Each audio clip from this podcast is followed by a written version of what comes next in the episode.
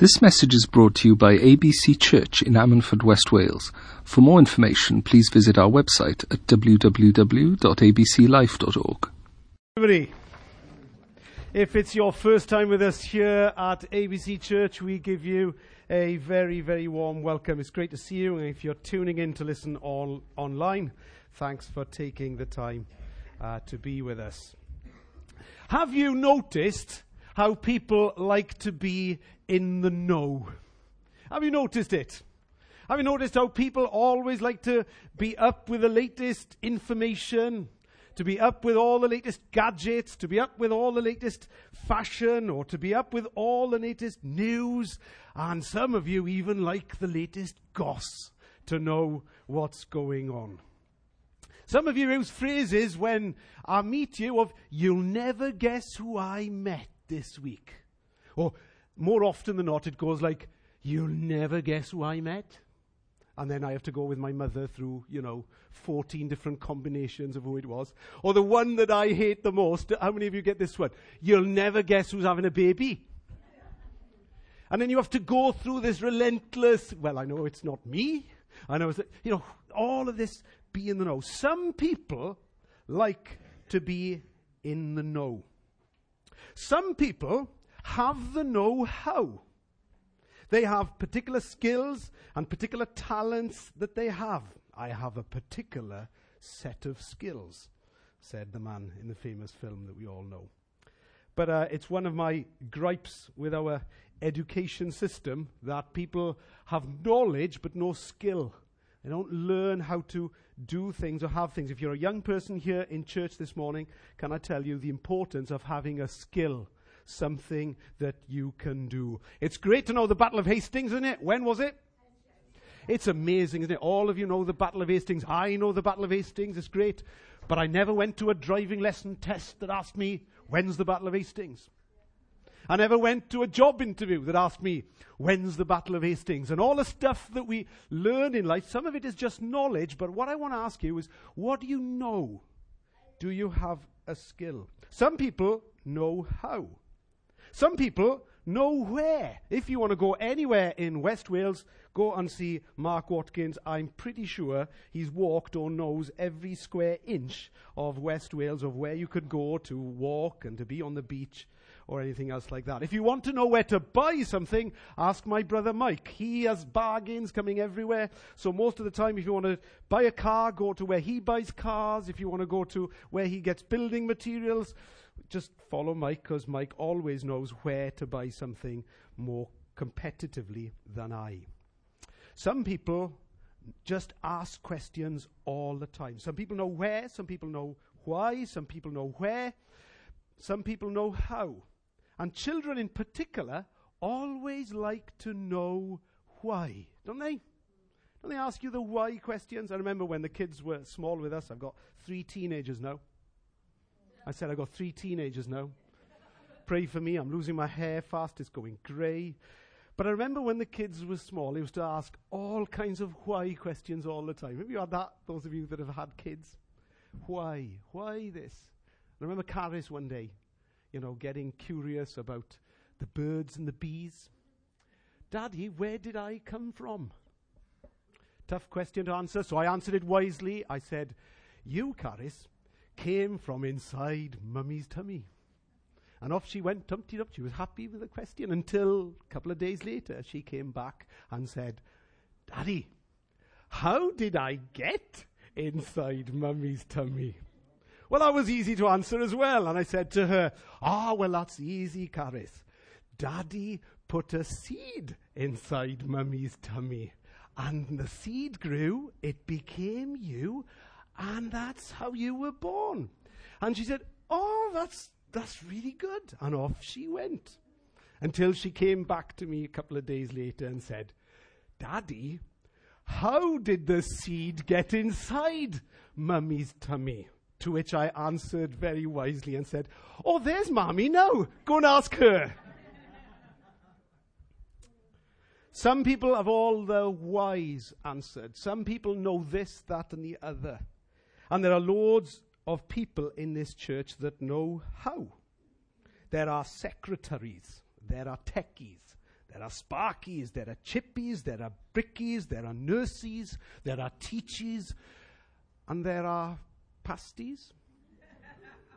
but my message to you this morning is simply called known. Known. I don't want to ask what you know. I don't want to ask why you know.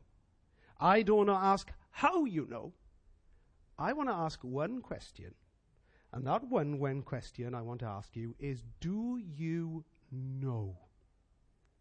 The, part partic- the past participle of know is known. And God spoke to us through the interpretation of tongues last uh, Sunday, where uh, two people in our church were obedient to the work of the Holy Spirit. If you want to know more about that subject, can I tell you, go and read 1 Corinthians 12 and 1 Corinthians 14 so you can understand the outworking of the gifts of the Spirit in that way. But God encouraged us through the interpretation of tongues last Sunday, encouraged us that our worship be to Him, not about him. And the thought has captured my heart this week as I've been waiting on God. And so I decided to change the message and go back to some notes I had uh, and found on this. And so the message I want to come and speak to you this morning is simply entitled Known. You see, the Bible teaches us in Romans chapter 12 that worship, and that's what God asked us last week, He says our worship needs to be to Him not about him. And Romans 12 teaches us that worship is giving all that we have to him. He says in verse 1, does Paul, writing to the church in Rome, he says that you present your bodies, that's all of you, body, mind, spirit, the physical, every part of us, that we present our bodies as a living sacrifice, holy and acceptable to God, which is your reasonable service. Colossians 3 verse 17 says this. It goes on further to say, And whatever you do in word or deed, do all in the name of the Lord Jesus, giving thanks to God the Father through him. And he goes on to say in verse 23, And whatever you do, whatever you do, do it heartily, as to the Lord, and not to men, knowing that from the Lord you will receive the reward of the inheritance, for you serve the Lord Jesus Christ. My father had a film made about my father, um, made about him and his life as a farmer in a documentary. And he starts the documentary that was entitled by um, the BBC that had done this documentary on, on my father, and it was called You've Got to Get a Glory. And the reason it was called You've Got to Get a Glory is because as one of the interviews during the, mess, uh, during the uh, program, Dad had shared a story that encapsulates this that encapsulate these verses. And the poem that I, most of us as children have put to memory, the same as Dad is, was this simple poem that went, You've got to get a glory in the work you do, a hallelujah chorus in the heart of you.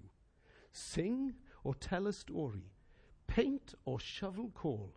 You've got to get a glory or your job lacks soul. And whatever we do, particularly as believers of those people that follow after God, we do everything to the glory of God. When Chris there is, as is in his job as an anaesthetist, is looking after someone there, he's doing that process of caring for somebody while they're under the surgeon's knife. He is caring for that person for the glory of God. And those of you that teach, teach for the glory of God. And those of you that fix things, fix things for the glory of, of God. Ephesians 6, verse 7 says, Do everything as to the Lord and not to men. But I want to challenge you as God challenged you. I want to challenge you and ask you the question in the same way that we are maybe doing things for Him, but maybe not to Him. That the things that we do and the way that we live is about Him, and yet we're so close to God, so close to Jesus, that we don't know him. I've very rarely had the opportunity to speak on a person in the Bible called Philip. And it's my privilege today to speak on the person of Philip that is in the Bible. I was named after him, and he's spelled P H Y L I P in the Welsh Bible, and that's why my father named me Philip. Can you turn with me to John chapter 14, verse 9? And the simple sentence that, spe- that uh, Jesus speaks to Philip and says this Have I been with you all this time, Philip, and yet you still don't know who I am? That's what I'm going to challenge you with a question in the same way this morning. In fact, I would ask you maybe to put your name in there maybe this morning, just as a means of answering the question for ourselves from our hearts this morning. Have I been with you all this time, Philip? And yet, you still don't know who I am. Let's pray. Father God, we thank you for your word. Lord, we thank you for the privilege of being able to read God's word, that countless servants of the Lord have translated this from other languages to be what it is to us today. We can read the history of man and God. We can read the history of the Son of God that came to earth. And we can read all the stories of how you walk with man and how you strive with him and how we fail you in so many different ways. But your heart is for us. Your purpose is, purpose is for us. Will you help us today to be more known by you, we ask in Jesus' name. And that secondly, we would know more of you. So I pray as we turn to your word this morning that you would open up our minds and our hearts and our very souls to hear your word, we ask in Jesus' name. Amen. You see, some people just want to be famous. Some people just want to be famous. How many of you have met kids that are like that in school? They have their life's objective of just wanting to be famous. Other people want to be popular. Being known is something completely different. A famous person who is a person who is well known for achieving something, for a good, worthy thing that they've done. They could be a filmmaker, they could be an inventor, they could be a footballer. All of these kind of different skills and talents could make somebody famous. And in fact, I, I don't know if you saw it on Celebrity Mastermind, but there were two people um, on Mastermind back a couple of months ago. And one of them was, uh, who's the founder of Take That, the one that does all the. Uh, Gary Barlow, that's right. Um, Gary Barlow was on it, and there was somebody else on it that was Gary Barlow's biggest fan. And Gary Barlow was having to ask questions, uh, answer questions on Take That, and so was the fan having to ask questions about Take That. And guess who won? The fan. But I thought it was very interesting what Gary Barlow said after. And what he said in the interview, he says, Yeah, okay, he said, uh, I was going to kind of get it wrong. He says, Because I've been too busy making the history for my fans to write about. He had not time to study himself or to gaze into his own navel and think how marvelous he is. He was busy writing stuff that would make a difference to him, his life, and everybody else in the, uh, in the mission or the life that he feels that he's been called to live. Some people just want to be famous. I pray for our current Prime Minister that she just doesn't pray to be famous. Do you? That she does something relevant. Some people want to be just popular. And that's the most dangerous of all to be, isn't it? To be liked by everybody. And sometimes in the efforts of trying to be liked by everybody, we are ended, we end up being liked by no one sometimes because we're trying to be all things to all men that we might please some. I sincerely hope that our Theresa May doesn't want to be popular. Do you? But I hope she's known. I hope she's known for a wisdom. I hope she gets known for a strategy. I really hope, for the sake of our nation, Brexit or no Brexit, whatever the f- future holds, I just pray that God will give her wisdom and guidance so our nation can flourish and prosper. Do you? Because just across in the Atlantic, they have elected Donald J. Trump to be the president over there. He's famous. He's not very popular by some people. But who knows what the future holds if a nation decides to pull themselves together and if he decides to come down maybe off some of those high horses that he's on and begin to lead the nation as it needs. Maybe, just maybe, he could be known as one of the best American presidents ever. But in the words of four Scandinavian, uh, uh, Swedish hymn writers that I like, do you know the band ABBA? They wrote a song which was called Knowing Me, Knowing You. Why does everybody always say that? knowing me, knowing you. But it's interesting. I don't know if you've sung the lyrics. I have, usually in the shower or in the car on my own, because I do like a bit of ABBA, I've got to be honest. Walking through the empty house goes the lyrics, isn't it? Tears in my eyes, here is where the story ends. This is goodbye. And the reason it's knowing me, knowing you, is about two people that have come to know each other. They've had kids. If you read this, sing this, the, the song in verse 2, um, but they've come to part company because clearly they can no longer go any further.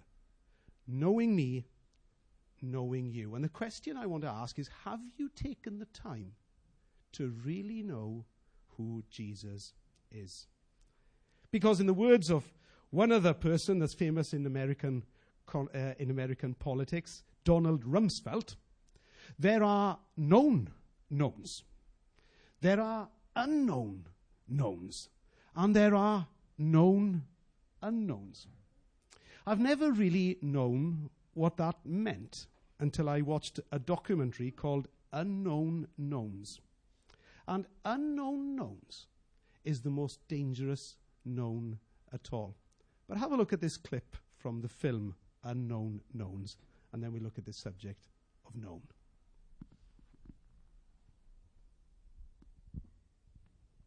You want me to read this? Yes, please. February 4th, 2004. Subject What you know. There are known knowns. There are known unknowns. There are unknown unknowns. But there are also unknown knowns. That is to say, things that you think you know that it turns out you did not. Watch the movie if you want to, it's really interesting. But Donald Rumsfeld uh, writes this memo, and it's about the Iraq War, and it's about the work of Saddam Hussein and weapons of mass destruction and the whole debacle that, that was around that. But he says that the most dangerous kind of known is the unknown knowns. Things you think you know, but you don't. Can I ask you, do you know Jesus? Or are you like Philip? You think you know, but you don't. I want to look at three areas of our lives that help us to come to know Jesus more specifically. Because to get to know someone, how do you get to know someone?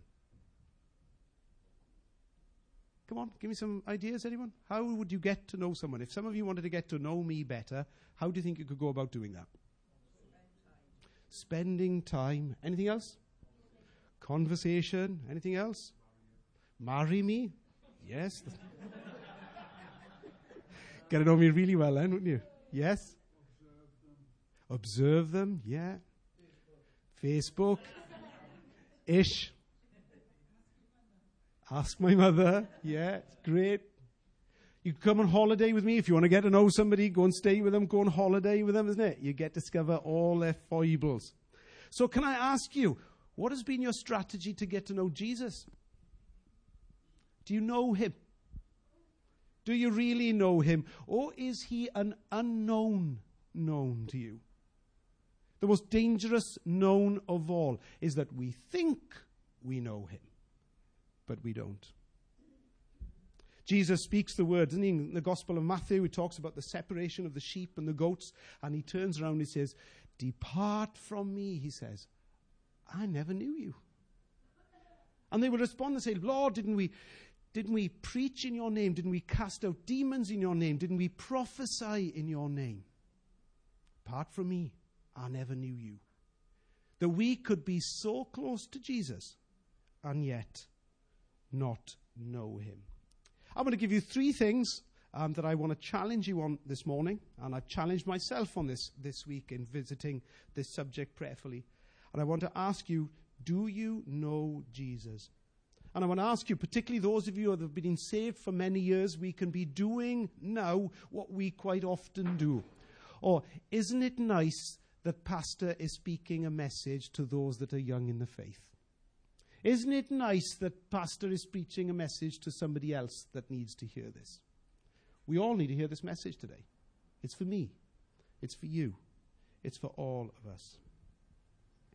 Do you know me? John 14, verse 9. Jesus' words to Philip Have I been with you all this time, and yet you still don't know who I am? Are we so busy doing what we do that we don't know Jesus? I want to ask you, where are you in your prayer life at the moment? How is your prayer life like? How much time do you spend praying? If you want to get to know God, the crucial way for us to do that is to come aside from the busyness of life and just to rest in Him and to say, Lord, I come to you today just as I am and just have a conversation with God.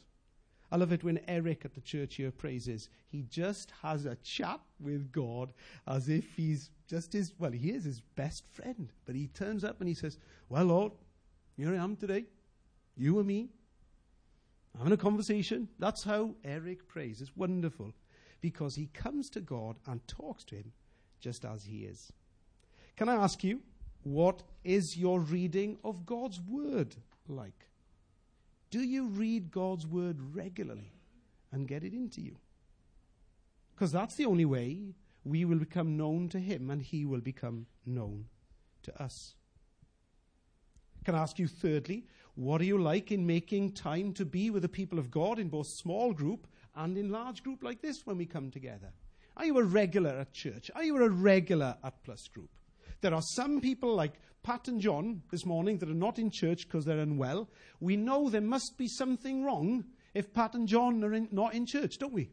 Because they are in church and make the commitment to be known by God, known by you, and come to church every Sunday. But there are some people at church that we miss them and we don't notice they're missing because they come ad hoc. They come when they can fit it in. Now, I appreciate that lots of you have busy jobs and careers, and some of you are working shifts and have to be at work on a Sunday. But we need to sometimes just look at our priorities in our lives in the three areas that get us to know God specifically, to get us to know Jesus specifically, and that's our prayer and our the God's word and our fellowship. So, in closing, and I'm going to be sharing the platform in a moment with Pastor Bill Hybels of Willow Creek Church that is going to cover a segment of my message better than I. And so we'll be finishing message with finishing the message shortly with a, a 10 minute clip that we're going to watch from Bill Hybels. Because when I ask people this question, what's your prayer life like? What's your devotional time like? The most popular answer I get is, I haven't got much time. And I know it's difficult. And I know it's challenging in the kind of time that we have and the kind of lives that we need. But I haven't got enough time is not good enough an answer to give to someone who gave us so much. I really believe it with all my heart that we need to address this issue. We've all got time, haven't we? Have we all got time? We all have 24 hours in a day, as my um, grandfather Cornelius Stevens used to say to me. When, you know, he'd say, Oh, I haven't got time. And I was like about eight, nine years of age at the time. I haven't got time. But he always had time for me. I used to say, Oh, granddad, you know, the key, this, that, and the other. And I remember his phrase he used to use We've all got 24 hours. You've got to decide where you're going to spend yours. The number of people that tell me they haven't got time is quite unbelievable. But we all make time for the things that are important to us. We all make times for things like food, Facebook, football, friends, fun, don't we? so many other things that we fit into our life. Just this week, I asked someone the question How's your quiet time with God? And they replied me honestly. And they said, Phil, if I'm being honest, it's non existent at the moment. But can I change the subject and ask you a question? And the question would be this What if I was to give you £86,400 today? How would you feel? Chuffed? Delighted? How's about if I gave you £86,400 today and I said to you, go spend it? Spend it today. Any of you seen the, the film Brewster's Millions? Great movie.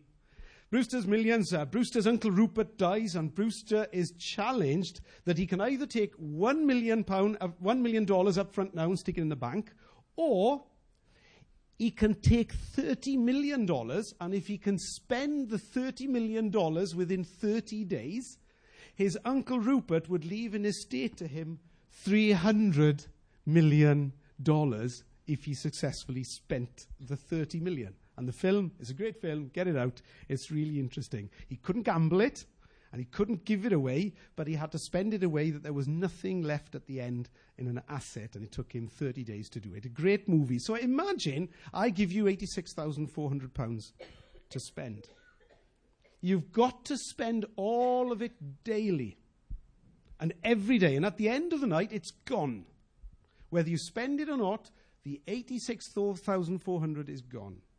The good news, though, is the next day, tomorrow, I'm going to show up and give you another £86,400 again. And I'm going to do that every day for the rest of your life. Can I ask you, what would you do with all of that money? What would you do? You'd invest it. What would others of you do? Give it away. Others of you would spend it. We would spend it. We would invest it. One thing's for certain, we wouldn't just leave it standing there and waste it, would we? we would do something with it. And yet, all of us every day are given 86,400 seconds a day for us to spend, or for us to invest, or for us to waste. And every night, it's gone. But the good news, God willing, is the next day we have 86,400 seconds to spend again. I want to ask you where are you investing yours? Do you know him? Do we really know him? I want to share a story that Bill shared in 2010, and this really touched my life.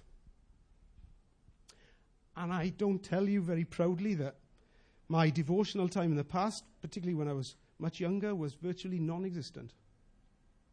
But over recent years, I've got better at doing it. I find it really challenging to pray. That's the t- I could read God's word all day, but I find it really challenging to pray. But I've got to do it. If I want to know Him, if I want my life to glorify Him, if I want to be known by Him, I've got to do it. So in 2010, I watched this video, and rather than just tell you what it was, I thought I'd let you watch it yourself and see if it has the effect on you that it had on me.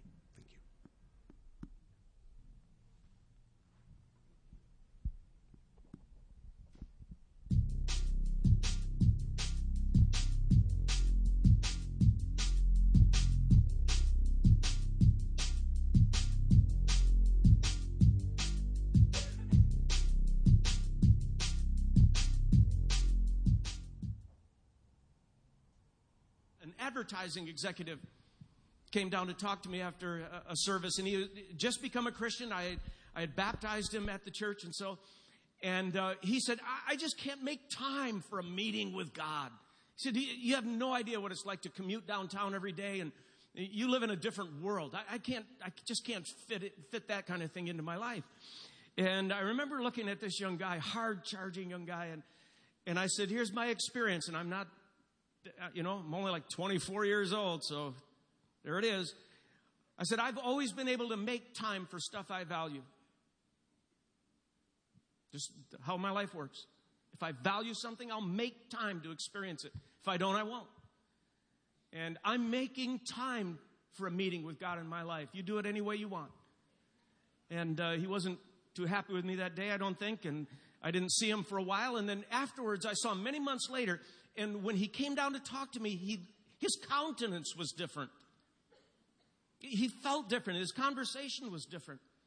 And he invited Lynn and me, he and his wife invited Lynn and me to go over to their house for dinner. So we accepted. He lived right in the area. And so we go over to their house, and uh, as we're kind of just having some appetizers beforehand, he takes me over to a rocking chair. And he says, You know how you challenged me to have a meeting with God and to just to make the time?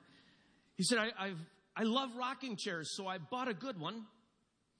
And you said that maybe if you're going to make this repeatable and enjoyable, you should look at some scene or vista that you enjoy looking at. And he said, I've got a little backyard here and I love looking over the backyard. So he said, I, I just bought this chair and I put it at my favorite window where I can overlook the backyard. And he said, I got up a half hour earlier, 15, 20 minutes, half hour earlier each day, the last several months. I sit in the chair, I have a cup of coffee, and he goes, I read God's word, I try to make sense of it, I ask Him to speak to me by His Word. Then I meditate on it, reflect it, apply it to my life. Then He said, I write some thoughts down in a journal and I pray. I pray that I will be more aware of His presence in my life. And I said, How's, how's that going for you? And his wife jumped in and said, I'll tell you how it's going for him. He's a changed guy. What happens to him when he sits in that chair has changed him. He's more centered. He's a more gentle and loving man in our marriage and to our children. I was very impressed with this that he could show me his chair, that he had taken the time, that he had fashioned a meeting with God that he looked forward to because he liked the chair, he liked the view, he liked the coffee, he was a morning guy, and he fell into this pattern. Many months later, uh, I had coffee with him one time, and he said, I'm thinking about leaving my job in advertising. He said, it just, it, um, I think I'm done with that. I said, where'd you get these ideas? And he said, well, in my meetings with God in the chair. That's, he's been putting those thoughts in my mind. I said, what are you going to do? And he said, maybe I'll just help you build the church. Well, no one's getting paid around here, you know. And he said, Well, I've done pretty well in advertising. I can hold on for a while, and, and uh, maybe if the church grows, you know, then maybe they can help me and my family in some way. And I said, Well, you better go back to that chair and see if God's really in this because I don't want to take responsibility for your life and all this. And he said, Okay, I will. And came back about a month later and he said, You know, I, I gave notice at, at work. And if it's all the same to you, I'm just going to help you start building the church. You pay me what you can, but it's not a concern of mine.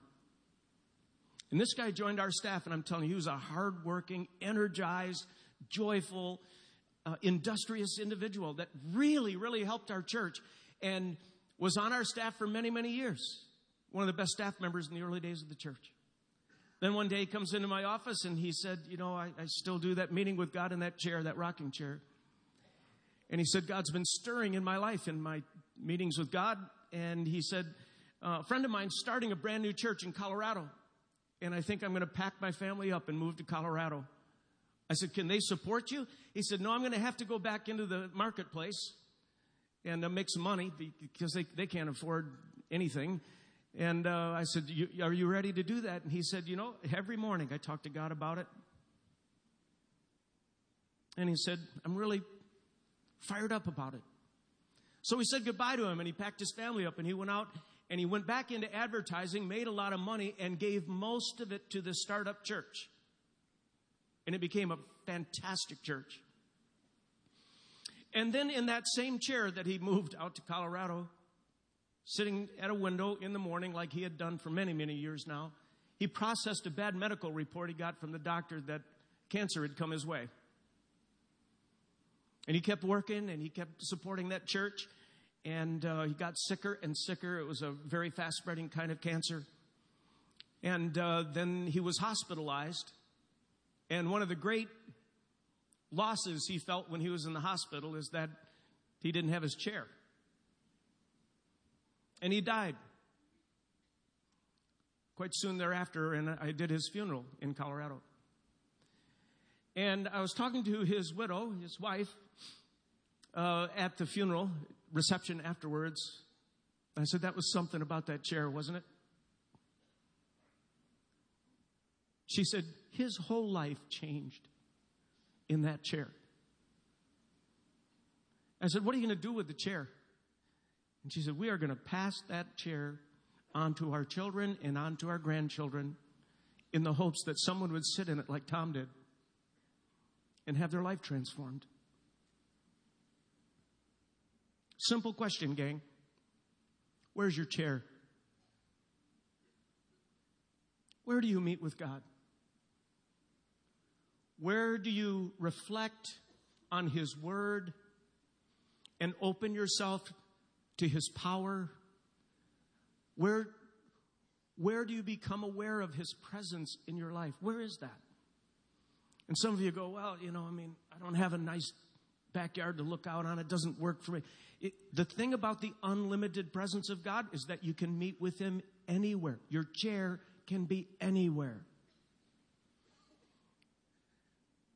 When we first started, Lynn and I first started taking our summer study breaks in South Haven, that little town on the other side, uh, we rented a one bedroom cottage in the summer times. And so it was chaos with two kids in, in that cottage. So I would leave and I would go to the Burger King in the morning for 30, 40, 45 minutes, sometimes an hour.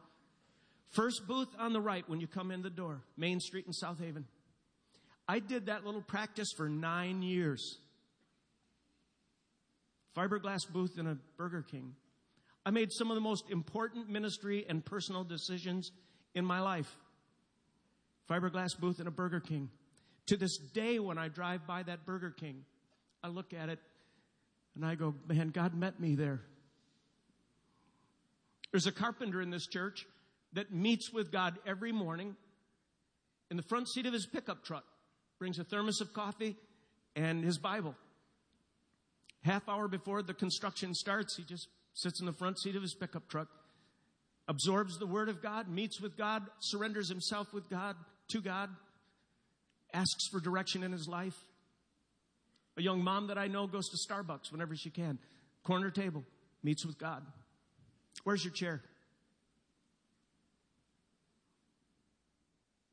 When you meet with a friend, let's say for a lunch, what happens is if you've connected with that friend, after you leave the restaurant or wherever it is, you think about that friend later on in the afternoon. When you meet with God, you think about Him more throughout the course of your day. His presence lingers after the meeting. Where's your chair?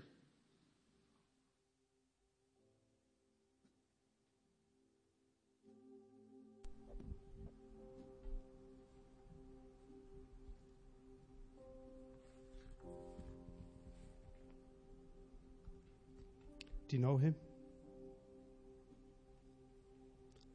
Have I been with you so long? said Jesus to Philip. Yet you still don't know me. Where's your chair? Can I encourage all of us as I share a scripture and then hand back to Mike?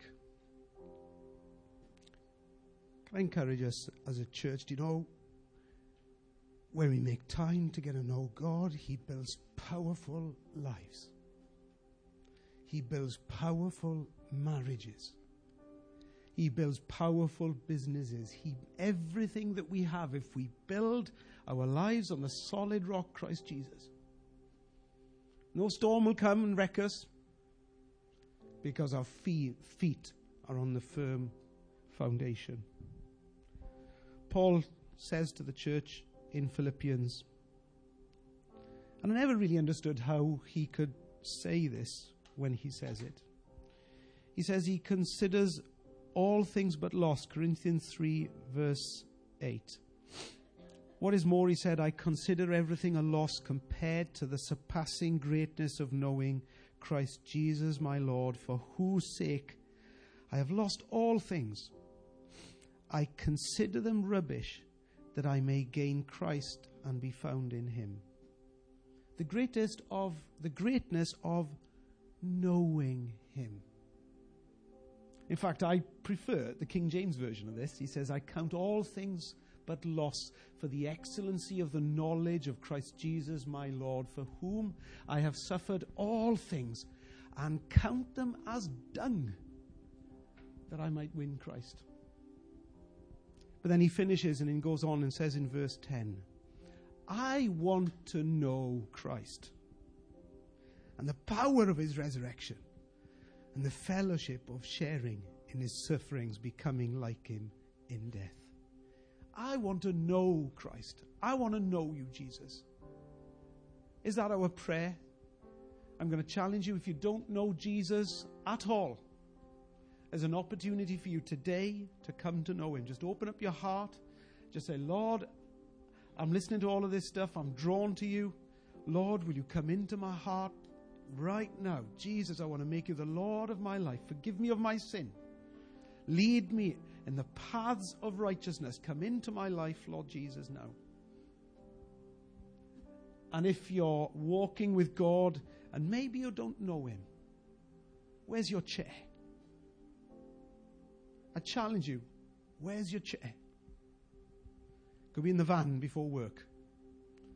Could be in Starbucks. Could be on the bus. Could be in the house. Where's your chair?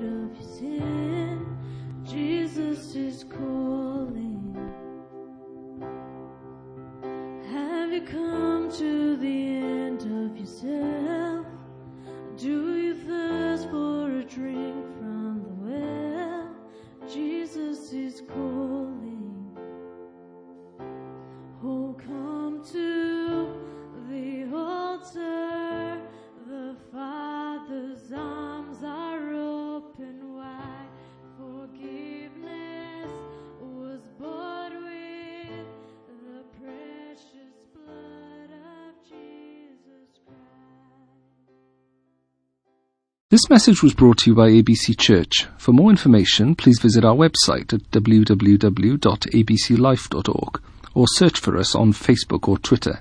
You can also contact us by phone on 01269 59 6000.